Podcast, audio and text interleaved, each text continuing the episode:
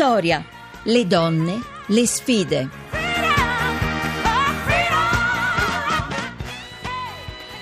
Eccoci, seconda parte, 17.32, di nuovo buonasera da Maria Teresa Lamberti, siamo stati eh, subissati di messaggi dopo il racconto delle nostre ospiti, ospiti che si occupano di turismo, è arrivato un messaggio proprio di gratitudine all'attività di Maureen Donovan, Casperia le è molto grata, se il mondo conosce questo bos- borgo lo deve a lei, è il messaggio di Raffaello, eh, però eh, il, la nostra prima parte, come come vi spiegavo, è già ormai terminata, quindi le nostre ospiti ormai non sono più con noi e quindi noi andiamo avanti con il collegamento consueto con la redazione di Donna Moderna questo pomeriggio e con eh, Marina D'Incerti, giornalista di Donna Moderna. Buonasera.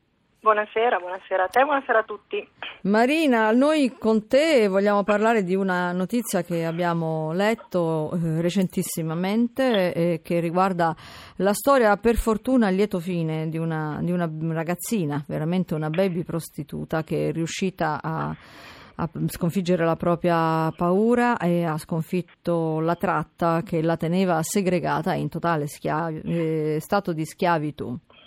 Sì, è una storia avvenuta in Sicilia, una storia veramente terribile, ma come dici tu con lieto fine.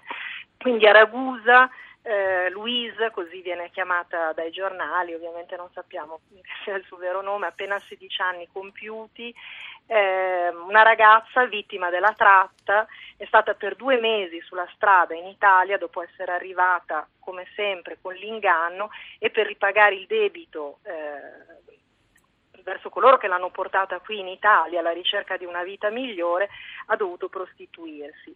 Eh, il lieto fine sta nel fatto che una volta sbarcata in Sicilia ha incontrato un'operatrice dell'Organizzazione Internazionale per le Migrazioni e ha tenuto quel bigliettino. Il telefono è stato utile, a un certo punto ha avuto il coraggio di chiedere aiuto e di farsi venire a prendere.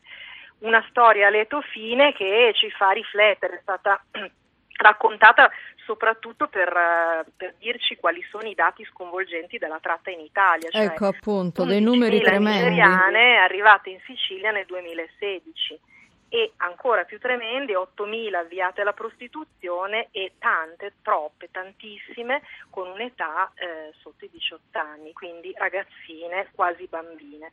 Un monito terribile per noi italiani e dall'altra parte voglio vederci anche qualcosa di buono Maria Teresa, nel senso che questa ragazza ha trovato il coraggio, questa ragazza ha detto volevo studiare, trovare un lavoro, ha chiesto aiuto e ora attraverso eh, l'organizzazione che l'ha aiutata è disponibile a testimoniare e a dire alle altre trovate il coraggio, fatevi sì. aiutare.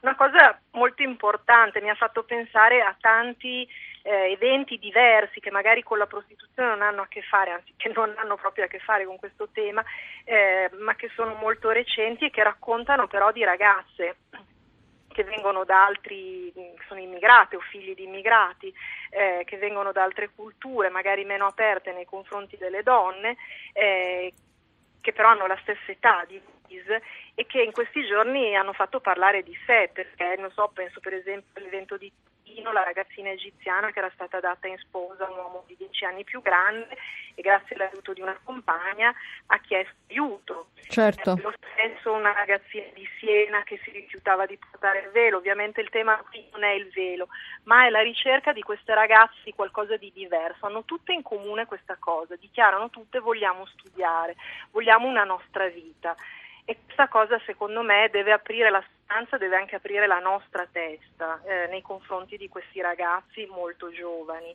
Eh, faccio un passo ulteriore, come sai è eh, sul tavolo del Senato, ferma lì la riforma dello Ius Soli per eh, per rendere italiani i ragazzi che sono, che sono nati sul nostro territorio, certo, e che vivono qui ormai non da tanto tempo, a cui non viene riconosciuta esatto. appunto il diritto di cittadinanza. Certamente esatto. sono storie parallele, Luis, ma non sono ma certo giovani, diverse. Ragazzi giovani, ragazzi giovani che cercano nel nostro paese un'occasione e su questa cosa ci vuole una sensibilità culturale. Eh, e ci vuole una sensibilità nostra. sicuramente, eh, sì, hai ragione a sottolinearlo, però quello che conta è che eh, nella situazione in cui si trova questa questa ragazzina coraggiosa, perché veramente coraggiosa, considerate le, le, condizioni in cui è stata tenuta e la paura che le è stata eh, fatta venire a causa anche di riti no, pseudo voodoo che eh, l'hanno costretta e convinta a non reagire, e, mh, insomma è stata davvero molto molto brava a trovare la, la capacità di, di scappare, di reagire, di rivolgersi a qualcuno che potesse aiutarla. Marina D'Incerti, grazie, grazie di aversi, grazie averci raccontato questa storia e ci sentiamo la prossima volta. Grazie, buona serata a tutti. Siamo arrivati al momento del panorama culturale, vogliamo chiamarlo così, ormai lo sapete, quando arriva Maria Grazia Putini parliamo di eh, eventi che ci portano un po' a parlare di cultura e comunque di curiosità di questo genere. Benvenuta. Grazie Maria Teresa. Buonasera, buonasera a tutte le ascoltatrici, gli ascoltatori. E non è soltanto l'evento culturale, ma è l'evento culturale che al centro ha le donne. Noi nella prima parte abbiamo parlato di turismo, dove le donne fino a poco tempo fa stavano dietro le quinte. Noi invece abbiamo incontrato oggi due eh, straordinarie protagoniste del mondo del turismo, oh, importantissimo settore della nostra economia. E adesso parliamo di una forma d'arte da sempre considerata maschile, che invece a Napoli già da qualche anno è celebrata in una rassegna rassegna tutta al femminile. L'incisione. È alla quarta edizione, la mostra e le iniziative collegate si svolgono all'interno dell'associazione Controsegno a Pozzuoli a Napoli, appunto, e la curatrice e l'ideatrice del progetto è Veronica Longo. Buonasera. Buonasera, grazie mille a tutti. Buonasera, che cos'è l'incisione? Questa è una domanda abbastanza lunga che però riassumerò in breve. Diciamo che noi con incisione intendiamo sia la tecnica che il prodotto stesso. Ci sono tanti tipi di incisione a secondo degli strumenti che utilizziamo e dei supporti. Io molto spesso per semplificarla, insomma, chi la con- non la conosce, mh, mm, faccio un esempio. De- pensate a quando eravate bambini, a quando avevamo i timbrini e noi con i timbrini facevamo tutte le nostre belle stampine. Ora la differenza è che però questi diciamo, timbrini in realtà sono fatti tutti interamente a mano, possono essere fatti su legno, su metalli o altri supporti e il ricavato diciamo, di questo timbrino, la stampa che alla fine è una grafica d'arte, a tutti gli effetti è un'incisione. Sono molte le donne che usano questa tecnica tecnica, perché l'hanno scelta? Tantissime. Eh, allora, guardi, le donne sono, che si dedicano a questa tecnica ormai sono tantissime veramente. Il perché l'abbiano scelta in realtà io penso che ognuno abbia il suo perché in un certo senso.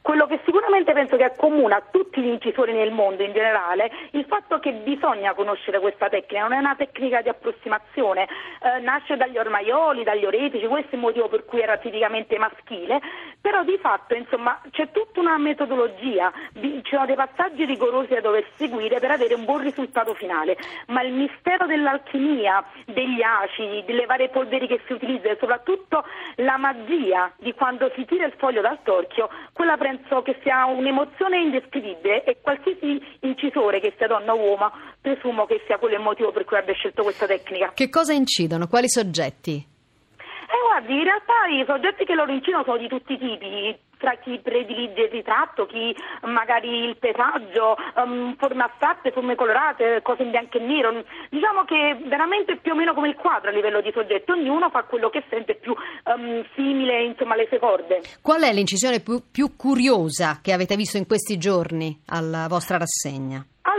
guardi, eh, la più curiosa a livello di soggetto, più che in questi giorni, io penso di averla vista nella scorsa edizione, era l'opera di un artista giapponese molto giovane che lei, insomma, attraverso una punta secca, la punta secca è una tecnica diretta, con questa punta si va direttamente a incidere sul rame, in pratica ritraeva la madre e lo faceva puntualmente ogni giorno, poiché io poi l'ho conosciuta di persona, questa cosa mi incuriosì perché poi datava pure queste incisioni, ne faceva tre stampe, distruggeva questa fantomatica matrice cancellandola eh, proprio e poi ricominciava. E mi viene la curiosità, dissi, eh, Asami, perché il suo nome è Asami Shoji, dissi, ma come mai tu ogni giorno rappresenti tua madre che poi tra l'altro ti assomiglia pure? E quindi mi spiegò una vicenda particolare riguardo alla sua vita, che insomma aveva avuto un problema di salute per cui lei sentiva la madre come una persona molto vicina a sé, quindi di cui non poteva fare a meno, ma anche troppo presente. E la cosa mi, mi affascinò molto perché la madre tra l'altro era psicologa e quindi questa cosa mi lascia un po' perplessa perché se mia figlia ogni giorno mi creasse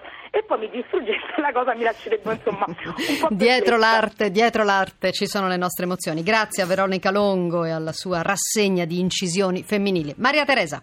E allora noi vi salutiamo a questo punto e vi ricordo che per intervenire scrivete a vittoria.rai.it per riascoltare la trasmissione in podcast e cercate vittoria.rai.it. Linea al GR1 Economia, Vittoria e a cura di Maria Teresa Lamberti hanno lavorato alla puntata Laura Rizzo e Luca Torrisi in redazione per l'organizzazione Rita Mari, la regia di Massimo Quaglia e il tecnico Vittorio Bulgherini. Vi aspetto lunedì, giorno di Pasquetta, sempre alle 17.05 dopo il giornale radio. Auguri di buona Pasqua, buona serata da Maria Teresa Lamberti e da tutti noi di Vittoria.